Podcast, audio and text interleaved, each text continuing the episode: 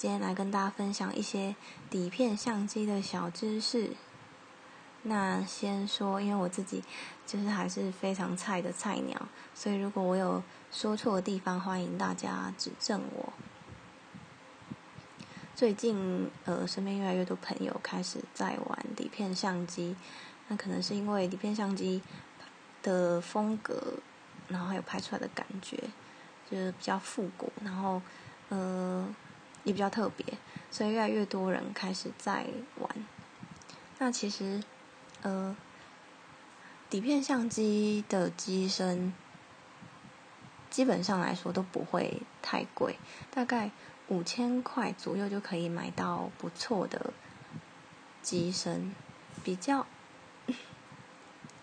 比较花钱的其实是后续的底片跟冲洗的费用。那我有算过，大概平均一张底片买加冲洗，大概最少也要六块吧。而且我买的是那种很基本的七八十块的底片，所以如果你买那种几百块的底片，再加上冲洗的费用，那真的就更更烧钱。所以我觉得，呃，如果我只是一时兴起，然后想要试试看。底片相机的风格，那其实我还蛮建议可以先从一款叫做即可拍的相机开始入门。这一款相机蛮多人使用的，我身边很多朋友都是先从这款底片开始玩起。就是这一台是富吉的。傻瓜相机即可拍，它大概只要两三百块就可以买到。那它的特色就是，它其实不用什么技巧，然后它也非常的体积也很轻便。然后，呃，它就是拍完之后，你底片拿出来冲洗，那这台机器就是就要丢弃，它就不能再使用。那我觉得，呃。它是对，呃，对新手来说是蛮好上手的一款相相机。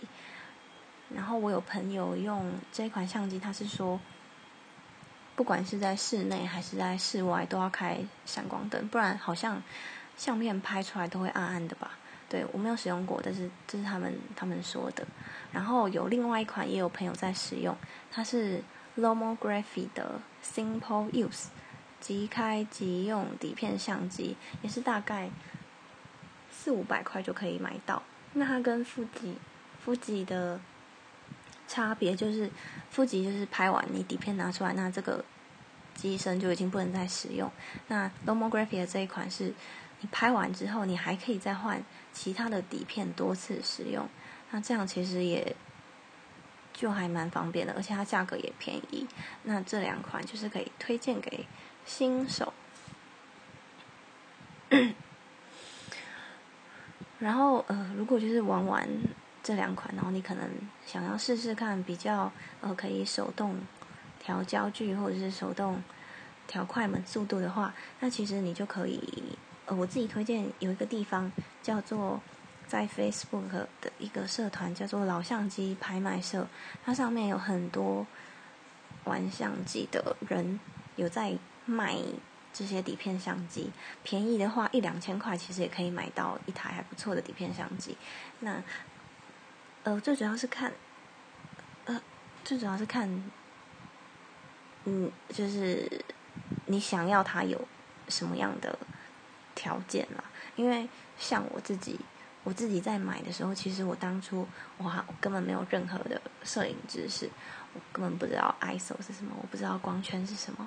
那我那时候在挑的时候，我就有先问有在玩玩底片相机的人说，像我这种摄影的摄影知识完全不足，然后还是手残的人来说，就什么相机是比较好上手的？那他那时候跟跟我说，其实就是我可以先看这台相机本身有没有光圈先决，或者是说快快门先决这两个条件。光圈先决就是说，呃，相机它会依照我设定的光圈数值，帮我自动决定我的快门速度，或者是说，我们如果选选择快门先决的相机，它相机会依照呃我们设定的快门速度，然后自动帮我们决定适合的光圈值。那我那时候就是按照这两个条件去找相机，那他那时候也推荐我一款，也就是我现在正在使用的相机。叫做尼康 F 一，我自己觉得还蛮好上手的。然后，呃，呃，它的机身也是我我自己蛮喜欢的造型。嗯，其实也都都长差不多啦，但是我比较我蛮喜欢尼康的那个标志。然后，呃，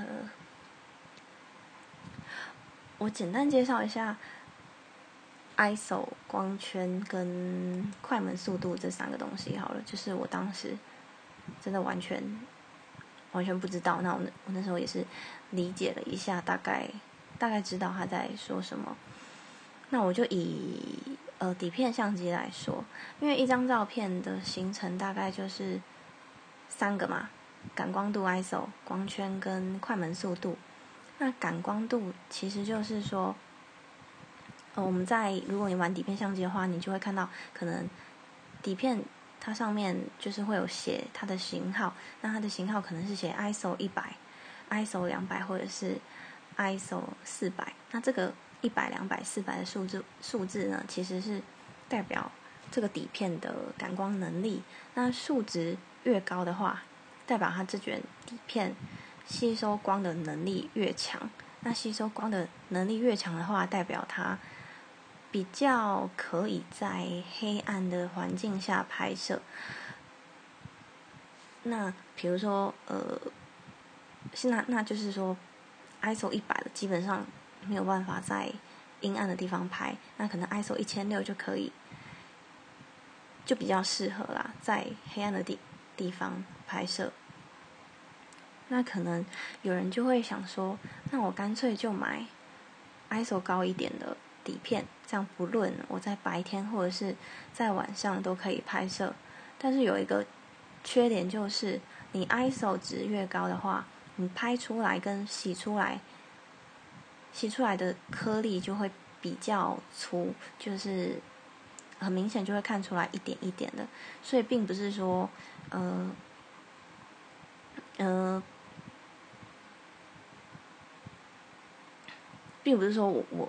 ISO 值越高越好，而是说我可能要选择我在什么环境下，然后去使用什么 ISO 值的底片，对，然后再来是光圈，光圈，光圈的意思就是说，嗯，它就像是在相机里面的一个一扇窗户吧。那比如说，嗯。呃如果我窗帘拉越开，那我阳光能够进来的比较多。那如果我窗帘只拉开一点点，那我阳光就当然就只能进来一点点。那其实就可以把它想象成这样子。那我们就是可以透过呃调整我光圈的大小，我要让它进光量多，或者是进光量少，就是用来控制要让多少光线进入我们这台相机。然后再让它就是照射到底片上。那呃，基本上如果我用，比如说我用 ISO 一百的底片，那我如果在可能在户外，但是可能树荫下拍摄，那我光圈当然就要开大一点，让更多的光进来。那呃，如果嗯，如果在黑暗那种黑暗的。环境下，当然我光圈也是要直接开最大，让更多的光进来。所以，呃，光圈其实嗯不难理解，对，应该不难理解啊。然后再来就是快门速度，快门速度跟光圈是一起的，因为快门速度其实就是控控制我打开光圈这个东西的时间。比如说我快门速度越慢。那时间越长嘛，所以我能够进来的光线就越多。那如果我快门速度快，比如说就按下去就马上啪嗒代表我进来的进来的光亮很短，所以也就是比较少。那快门速度跟光圈其实就是相对的。那如果我光圈开大的话，代表我呃快门速度当然就会比较快，因为我光其实已经够了嘛，所以它就会它会自动去调节啦。对，这两个是相对的。那可能有人会问说，哎，那如果我用我用底片相机，然后我的 ISO 值可以改变吗？比如说我我装一卷 ISO 一百的进去相相机里面，然后然后我在拍的时候，我自己自己调整说，哎，这里比较暗，所以我用 ISO 四百的来拍；这里比较亮，所以我又把它调到 ISO 一百。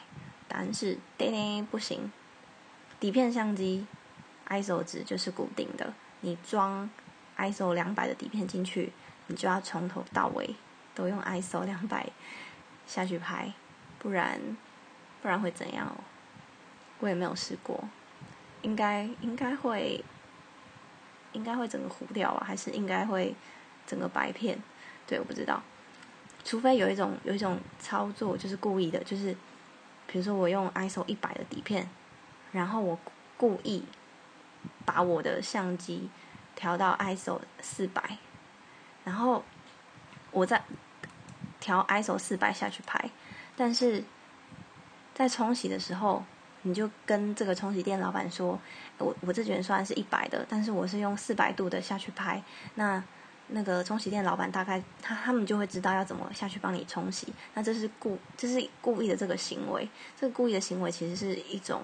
技巧叫做增感，那增感就是说，就是说我我把一百度的底片故意把它调成四百度，然后影响我相机测光的标准下去拍摄。